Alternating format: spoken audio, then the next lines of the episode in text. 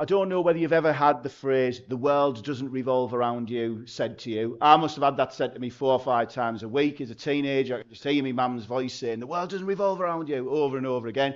Can't remember any of the things that I was doing that made her say that, but I can definitely remember saying it. Certain parts of the town where if I'm driving past, I can visualise being in the back of the car with my mum saying, the world doesn't revolve around you.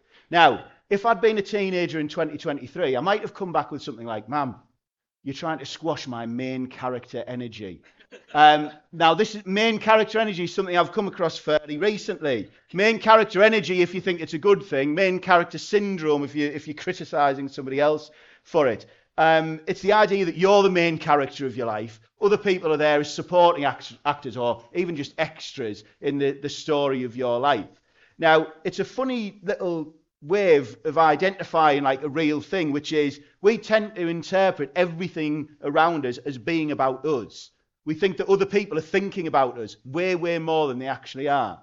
So you send a text, you think, they've seen that text, but why haven't they replied? We're not thinking for a second, oh, this person has their own life, and they might be doing something else that's more important than replying to my text, and we'll get round to it at some point. We think, why are they ignoring me? Why haven't they texted back? They must be, they must hate me. Or, I don't know how those things go. I never text anybody, so I don't know. Um, they, or I might come into church and think, Ian sat right at the front there, miles away from me, never even looked at me, never thought about me. He's sitting over there because he hates me. When in reality, Ian hasn't thought about me at all in, in terms of his choice of seat. He never does, and why should he? Um, but we always start to interpret everything as if I'm the main character. And what we've seen, as Michelle said so far in the book of Daniel, is a king, Nebuchadnezzar, who has like the most na- main character energy you've ever seen. There's a bit of a difference between thinking, oh, other people should be thinking about me, and setting up a giant golden statue of yourself and demanding that people worship um, worship it. Um, there's loads of online quizzes that I saw. Do you have main character energy? And I thought about writing some of them down, but I didn't bother. But that thing of, have you ever set up a giant statue and forced people? That wasn't on any of the quizzes, but I'm pretty sure that would uh, qualify him. Now, this week, we've moved on to his son. And as we've seen there, it's exactly the same. That main character syndrome runs in the family. Um, Belshazzar, we don't hear as much about him. He's only in this one chapter, whereas we've had four chapters involving his, his father, Nebuchadnezzar. Um, but we see he's inherited that same sense that he's the main character and other people are going to be uh, focused on him. So we're going to have a look through uh, Daniel chapter five. Um, this is the layout of where we're going, just in case you're interested. I've got three questions, two points and four tips. There you go. Now, for people who are trying to get out early, they're all short. Don't worry, Michelle. Um, but that's where that's where we're going. So I'm not going to read the full thing out again, but I do just want to read the first uh, four verses there, just to remind ourselves of the, the big um, issue here, what Belshazzar's doing wrong, and that leads to our first question. It says, King Belshazzar gave a great banquet for a thousand of his nobles and drank wine with them. While Belshazzar was drinking his wine, he gave orders to bring in the gold and silver goblets that Nebuchadnezzar his father had taken from the temple in Jerusalem, so that the king and his nobles, his wives and his concubines might drink from them. So they brought in the gold goblets that had been taken from the temple of God in Jerusalem, and the king and his nobles, his wives and concubines drank from them. As they drank the wine, they praised the gods of gold and silver, of bronze, iron, wood and stone. Now, Belshazzar's thrown this massive party here, a thousand of his noble people. Um, it's a lavish, large-scale party. It says that he drank wine with them. Some other translations say he drank wine before them. It's like he's showing off. He's drinking wine in front of them. It's a lavish display of his own importance, his own power, his own glory. I've mentioned before that me and Jim used to uh, do a bit of DJing, and I still like like the, the um, following D Js on social media and seeing uh, different events. And one of the things that you see if the D- if D Js are playing in an exclusive venue with a V I P area is you'll get people working behind the bar who are coming with like magnums of champagne or whatever with sparklers on them that are shooting sparklers into the air as they carry them to the V I P area. It's just like the definition of showing off, like, oh, look, these people can afford like the massive bottles of the best champagne, so much so that we're going to put sparklers on them so that everybody can see um, where we're delivering them. Me and Jim never really got that in the Raglan Social Club. It was a bit of a, diff- bit of a different vibe, um, what we were doing. But the point is, that's what he's doing here. He's drinking wine before them. He's setting this party. It's the biggest party going to show his own importance. And so then he does something just to show off even further, which is to bring out these um, gold and silver goblets. Now, these are items that when Nebuchadnezzar um, conquered Jerusalem, he took all the best stuff. So he took a load of the treasure, a load of the important stuff um, out of the, the temple. They also took the best people. That's how Daniel's come to be um, in um, Babylon. And so they get out these uh, goblets that had been in the temple in Jerusalem, and they start drinking out of those. Now, this isn't because they've run out of goblets.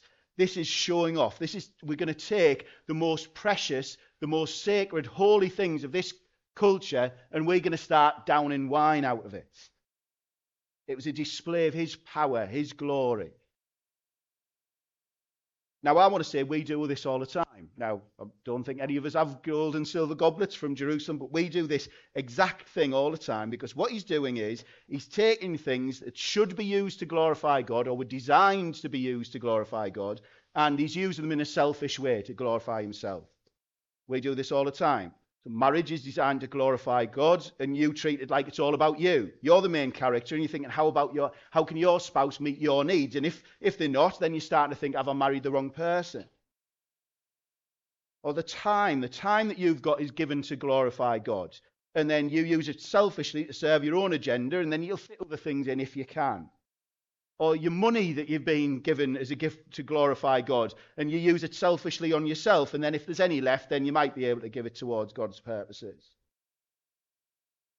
Or friendships with other people designed to glorify God, and you use them to make yourself feel better, and then if people aren't doing meeting your needs, then you're going to cut them off and call them toxic.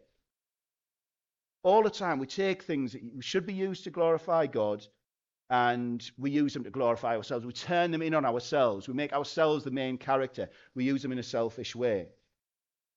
And then just to make it clear that, like, what he's doing um, is um, the opposite of what these things are designed for, it says in verse four, as they drank this wine, they praised gods of gold and silver, bronze, iron, wood, and stone.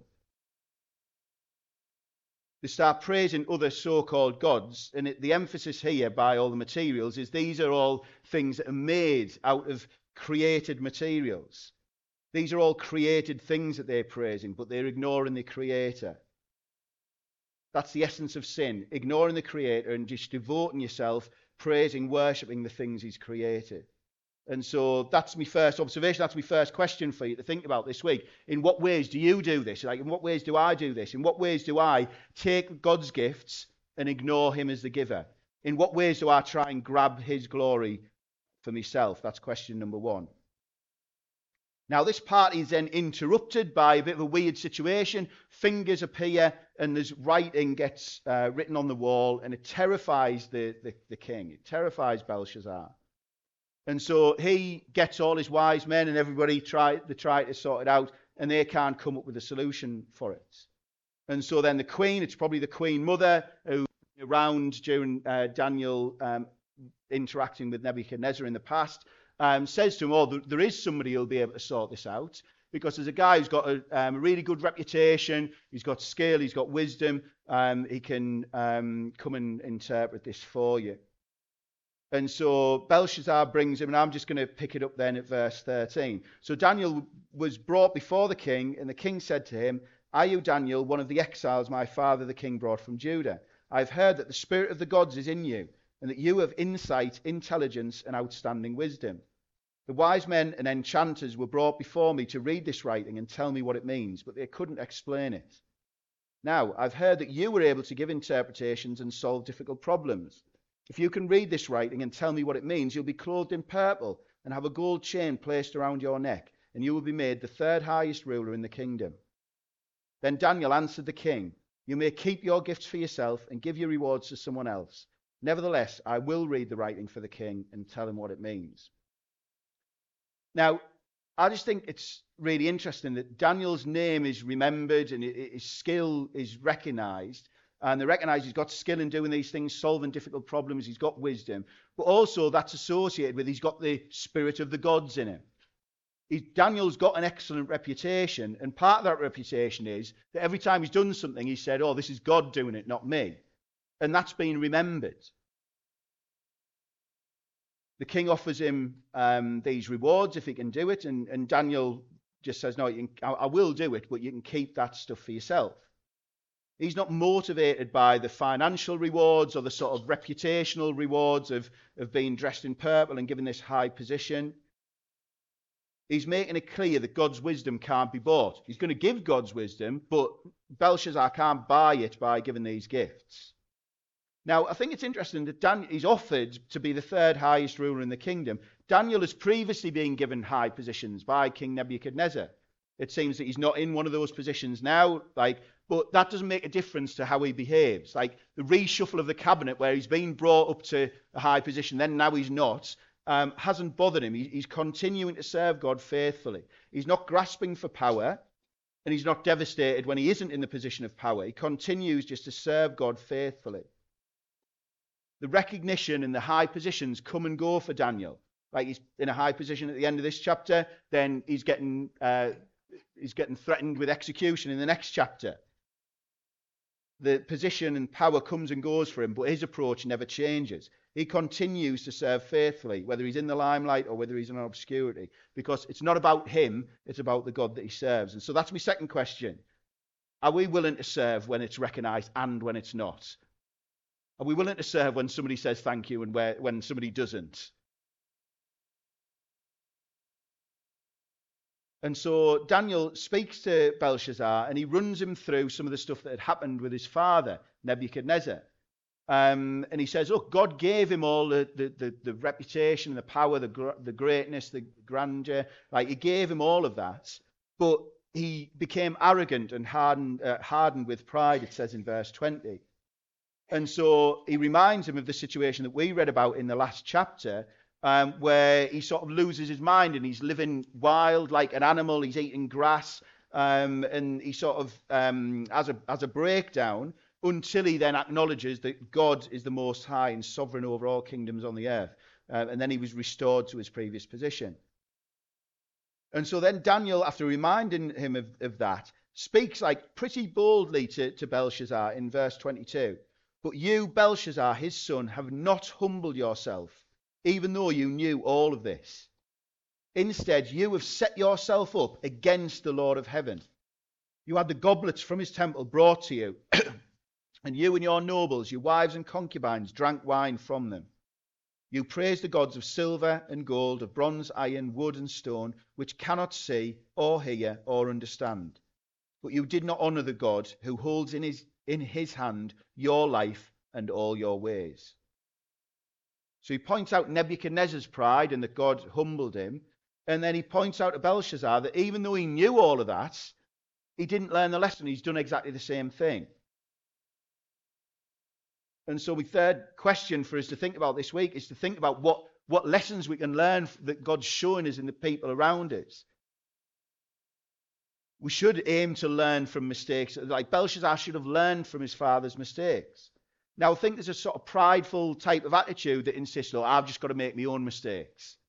Now, it's certainly possible that we can ignore loads and loads of examples and we only really learn a lesson when we make our, uh, the mistake ourselves, but that shouldn't be something we're aiming for. It certainly shouldn't be something we take pride in. By far the better option is to see somebody make a mistake and learn from it and not make that mistake yourself. In Proverbs seventeen, uh, verse ten, it says, a wise person will learn more from a warning than a fool will learn from a hundred lashes. We're reading these stories, and we should take note not to fall into the same trap as Nebuchadnezzar and Belshazzar. Making our own mistakes is not a better option. So that's just my third question of things that stood out to me as I was reading through. What lessons do we need to learn from the examples God is showing us? It could be the examples that we're reading about in here. It could be examples of other people in our own families or uh, friends or other people in our lives. What lessons is God trying to um, help us to learn, and, and how can we learn those lessons? So Daniel then interprets the um, the writing that appeared on the wall. This is the inscription that was written. Mene, mene, tekel, parson. And then he tells them what they mean. Mene, God has numbered the days of your reign and brought it to an end. Tekel, you should you have been weighed on the scales and found wanting. Perez, your kingdom is divided and given to the Medes and Persians. And then Belshazzar gives Daniel all the rewards that he, he said he would give him. And then we told him, verse thirty, that very night, Belshazzar, king of the Babylonians, was slain, and Darius the Mede took over the kingdom at the age of sixty-two. Two points from uh, this chapter. The first one is that God is on the throne. This has been the consistent point through every chapter we've read of this book so far. No matter who's actually on the physical throne in Babylon, God is in charge. In verse eighteen, it says, the Most High God, it, it was the Most High God who gave Nebuchadnezzar his position. Any glory and splendor that Nebuchadnezzar had had was a gift from God. Verse twenty-one described as the Most High God is sovereign over all kingdoms on earth. Not just the kingdom in Babylon, not just his own people, the Israelites, sovereign over all kingdoms on earth. And verse twenty-three that we, we just read a moment ago, when Daniel's talking to Belshazzar and said, God holds your life and all your ways in his hand. Belshazzar is incredibly powerful and like seems really powerful and important at the time. He's throwing this lavish party. People think that he's the most powerful person around here. But his life and all his ways are in the palm of God's hand. Belshazzar is in and out of the story in one chapter for us. At the time, he would have seemed so, so powerful, but no matter how powerful the person seems at the time, when we read it like this from a distance, it's like a chapter, so thirty verses. Seems so massive and powerful at the time, but in reality, in comparison to God's eternal kingdom, his reign's like a blip. His reign is fleeting. It's a bit pathetic when it's viewed in the light of God's eternal kingdom. God is on the throne, no matter what powers, no matter um, what positions, reputation, what, whatever it is, God is on the throne. I've read this before, but I really like it, so I'm going to uh, read it again, which is just some lyrics from um, an artist called Shylin, who says, Elvis is dead, Picasso is dead, Jimi Hendrix and Janis Joplin are dead, Marilyn Monroe is dead, however, Jesus is alive. Plato is dead, Socrates is dead, Aristotle and Immanuel Kant are dead, Nietzsche and Darwin are dead, however, Jesus is alive. Nero is dead. Constantine is dead. Genghis Khan and Attila the Hun are dead. Alexander the Great is dead. However, Jesus is alive. Pharaoh is dead. Cyrus is dead. Darius and Sennacherib are dead. Nebuchadnezzar is dead. However, Jesus is alive. There's one kingdom that's just stretching out for eternity, and these other people are coming and going. It seemed, they seem massive. They seem powerful at the time. They come and go. It's Jesus who's the one who's on the throne. Nebuchadnezzar and Belshazzar have got main character syndrome, but God is the true main character. He's on the throne. He's the one above everything. He's the one above everyone else. We're all characters in his story. That's point number one, God is on the throne. And point number two is what Daniel says to Belshazzar, therefore, because God's on the throne, we should humble ourselves. That's what we should do. God is on the throne, therefore we should humble ourselves. As he says, verse twenty-two, but you, Belshazzar's son, have not humbled yourself, though you knew all this. That's what he should have done. He should have humbled himself with the knowledge um, that God was um, above his father and above him. And so that's what we should do in response. We should humble ourselves before God. We should glorify God instead of seeking his glory for ourselves. It's difficult to do, so that's where my four tips come in. I've got four tips on how we can humble ourselves um, before God, who's on the throne. Tip number one is see point one, God is on the throne. The first step is acknowledging that, that God's greatness, glory, sovereignty, that he's above everyone and everything else. That's where our humility starts. That's why Daniel is humble, because he's got a clear view of who God is. No one ever sort of stands in front of the Grand Canyon or Niagara Falls thinking, oh, look how amazing I am. And I'm pretty sure, I've never been to either, but I'm pretty sure that's not because they've got a sign saying, make sure you approach this uh, like attraction humbly. It's because your attention's been taken by something that's just way more awesome um, than, uh, way more powerful, way more glorious than anything that exists in you. And that's how we grow in humility, is, is broadening our understanding of who God is. We won't grow in humility by constantly thinking about our, our own humility. Yes, it's, it's definitely useful to consider our hearts. We definitely need to think about our own sin. But there's a saying from um, uh, an old writer called Robert Murray M'Cheyne that says, for every look at yourself, take ten looks at Christ. When he says that, he says, for every look at yourself, take ten looks at Christ. He is altogether lovely, such infinite majesty, and yet such meekness and grace. And for all sinners, even the chief.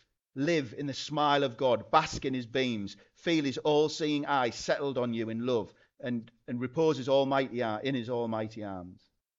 Let your soul be filled with a heart-ravishing sense of the sweetness and excellency of Christ and all that is in him. Let the Holy Spirit fill every chamber of your heart, and so there will be no room for folly or the world or Satan or the flesh. When the Holy Spirit's filling every chamber of our heart, when like Jesus fills every aspect of our vision, then there's no room for our own pride. It, it, it sort of falls away. The first tip is to keep looking at Christ, remembering that Jesus is on the throne. That's what Grace Church is structured in the way it is to try and help us to do that. Like on a Sunday, we're setting aside this specific uh, couple of hours to, to come together and look at Jesus. Spend some specific time just thinking about him, who he is and what he's done. And the church is arranged into life groups, smaller groups where uh, we can focus more time and attention on helping each other look at Christ. And, you know, we get together in a life group gathering to discuss the Bible and pray to help point each other towards Jesus. And then those relationships exist outside. That's so that we can um, spend informal time together. But all the time our desire is that I'll be able to point that person towards Jesus and they'd be able to do the same for me. We want to get to know each other better so that we can point each other to Jesus better. It's easy to neglect all of those, like they're just the normal sort of rhythms of the church life. It's easy for those things to be neglected, or it's easy to do them, but just to be going through the motions. Or it's easy to do them and turn yourself into the main character, like, is this meeting my needs? Jesus is the main character, and we want to do everything we can to turn our attention repeatedly back to him. So that's point number one, is to recognize that God's on the throne. Point number two is from the, well, the others are from the, this writing on the wall. So the first word is many. God has numbered the days of your reign and brought it to an end. Now, we're not in Belshazzar's situation where we're ruling a kingdom and literally um, that's going to come to an end. But we're all in the situation where our days are numbered. We just don't know what that number is. In Psalm ninety, it says, teach us to number our days that we may gain a heart of wisdom. It's wise to remember that our days are limited. We'll grow in humility when we recognize that we're not unlimited. We are finite. Our lifetime is like a tiny blip in the course of human history, let alone the history of the universe. There's a saying, memento mori, which means remember death, which is a, a concept that seemed to originate with the ancient Greeks, but it, it was uh, adapted and picked up by early Christians. They used to use it um, as a phrase and artwork on, on graves and things like that. Um, Memento mori, remember death. Instead of ignoring the reality of death, we should remember it to give us a reality check, to snap us out of the ludicrous idea that we're invincible. We're limited, but we know God is, who is unlimited. We're finite, but we know the infinite God. One writer said, think of death awareness as a type, kind of telescope. To the naked eye, the promises of Jesus can seem small, beyond my frame of view, remote and disconnected from what I see around me. They belong to some other world than the one I'm living in. But when I learn to see the painful truth about death, that begins to change. When I use the reality of death as a telescope, looking through it to grab hold of this image, Jesus comes forward and into focus, blown up to size so that he dominates my entire frame. So we should remember Jesus on the throne. We should remember that our days are numbered. Third tip, remember that we've been weighed and found wanting. That's the second word that was written, tekel. You've been weighed on the scales and found wanting. That second word to Belshazzar is also true of us. If your life is weighed on the scales of good and bad, we're going to be found wanting. We'll fail that test. Now, we know that even when I'm saying that, everything inside of us wants to resist that. You've got a little barrister in your ear now saying, oh, he's not right. But just think about it. Every, everything we've had, everything we've got is a gift given by God, including our very life, including the breath that we're breathing right now. Have I used my life that God has given me in the way that he designed? No, I haven't. I've, I've been, if I'm weighed on the scales, I'll be found wanting. Would I be happy for every thought, word and deed of my life to be like laid out in front of us all now, and we'll pile them up on the scales of good and bad and work out if I've passed that? I'd, I'll skip that. I'll just tell you now. I'd, I'd, weighed, I'd be weighed on, weighed on the scales and found wanting. We'll grow in humility when we confront our own sin, when we top, stop trying to justify ourselves and, con, and convince ourselves that we've tipped the scales in the right way. We just need to recognize that we've weighed on the scales and found wanting. Stop trying to justify ourselves and throw ourselves on God's mercy. And my final tip is just don't delay. Like, we don't want to delay in dealing with this. There's a, the final word, passing. Your kingdom is divided and given to the Medes and Persians. Belshazzar had this kingdom. It's going to be split up. It happens immediately. It happens that night. And that should be a warning to us that we don't have unlimited time. Now, God takes us all on a journey. You might be somebody here who's on a journey of working out what you think about Jesus, and, and that's great. You might be a Christian who's on a journey of, of battling pride and growing in humility. That's great. Like, God does things in his own timing. I don't want to rush that. But don't let that process, that journey, fool us into thinking that there's unlimited time. There isn't. There is some urgency. If you're working out what you think about Jesus, you're doing that in order to make a decision at some point, not just to continue on that journey forever. We can't keep just putting off that decision as if you have unlimited time. Or if you're a Christian who's been convicted about pride in your own life, then, then we need to have a sense of urgency in confronting our own sin. I don't just want to be convicted and remain in the same position. I'll give it as a prayer request every week in Life Group for the next eighteen months and then be in the same position. I want to pray and take action, empowered by the Holy Spirit, to turn away from sin and turn towards Jesus in faith. So God is on the throne, and therefore we should humble ourselves before him. And to humble ourselves, we should remember that he's on the throne. We should remember that our days are numbered. We should remember that we, if we weighed on the scales, will be found wanting. And we shouldn't delay in doing something about it. But I, I'm aware of the danger of saying these four tips to become um, less proud or more humble, that we start, the focus starts coming on ourselves again. We, we can't help it. It always starts to turn in on ourselves. And that's the problem in the first place. And so I just want to finish, if I'm saying, like, for every one look at ourselves, we want to take ten looks at Jesus. I want to finish there by looking firmly at Jesus, because in Jesus we see the best example of humility, but not just an example for us to try and follow. We see somebody who actually died so that we can be forgiven for our lack of humility. Somebody who died so that we can be filled with the Holy Spirit to become more humble. Remember, this, this thing started because of these goblets and cups that Belshazzar got out at the party. He drank from those sacred cups that were intended to glorify God, but that he used to glorify himself. And that just got me thinking about cups and Jesus. Jesus drank from a cup at the Last Supper and said, "This is my blood that is poured out from you, for you." He also referred to his death elsewhere as a cup. You said to the disciples at one point, uh, "Can you drink the cup that I'm about to drink?" He was talking about his death. Like, Belshazzar is like feeding his own glory by getting these brilliant cups out. The cup that Jesus drank was to lay aside his glory and die for us. Jesus drank from the cup of God's judgment so that we can be free.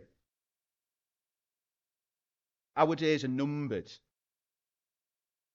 He's infinite. But he humbled himself. He became like us. He limited himself by becoming like us. And he died in our place so that we can now live for eternity with him. So yes, our days are numbered in that sense. But because of what he's done, our day, we'll live for eternity with him. We've been weighed on the scales and found wanting. Jesus is the only person who would ever pass that scales test. But he's then exchanged that with us.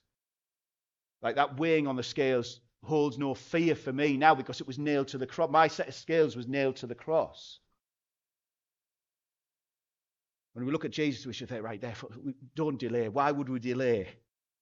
I want to lay down my pride and look to Jesus again and again and again. And that's what we're going to do as we close by singing in a moment. Just to respond to this, I'm going to uh, read um, some verses from Philippians and then and then pray.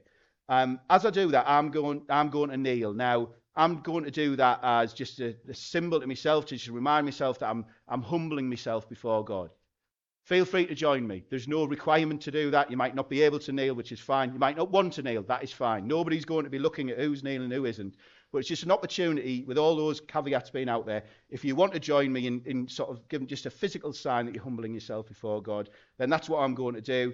I'm going to pray using these words from Philippians, and then we'll, we'll close by singing. Jesus, we we want to have the same mindset as you. You were in very nature God, but you didn't consider equality with God something to be grasped.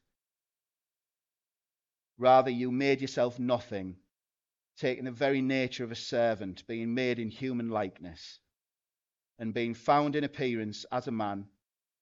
You humbled yourself by becoming obedient to death, even death on a cross. Therefore, God exalted you to the highest place and gave you the name that is above every name, that at your name every knee should bow, in heaven and on earth and under the earth, and every tongue acknowledge that you, Jesus Christ, are Lord, to the glory of God the Father.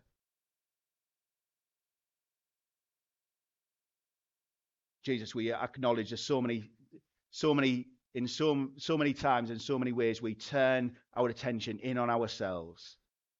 We take good gifts that you've given and we turn them in on ourselves. We, we take things that you've designed to glorify you and we use them to serve our own agendas. We're sorry for that, Lord. We throw ourselves on your mercy again.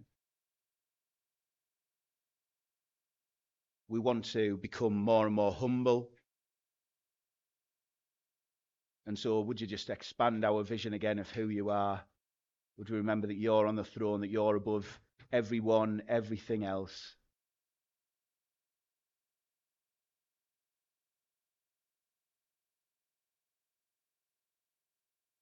We thank you for all the times when we rec- when we recognise our how our own pride has affected the way we've acted towards other people, or the way we've spoken, or the way we've thought.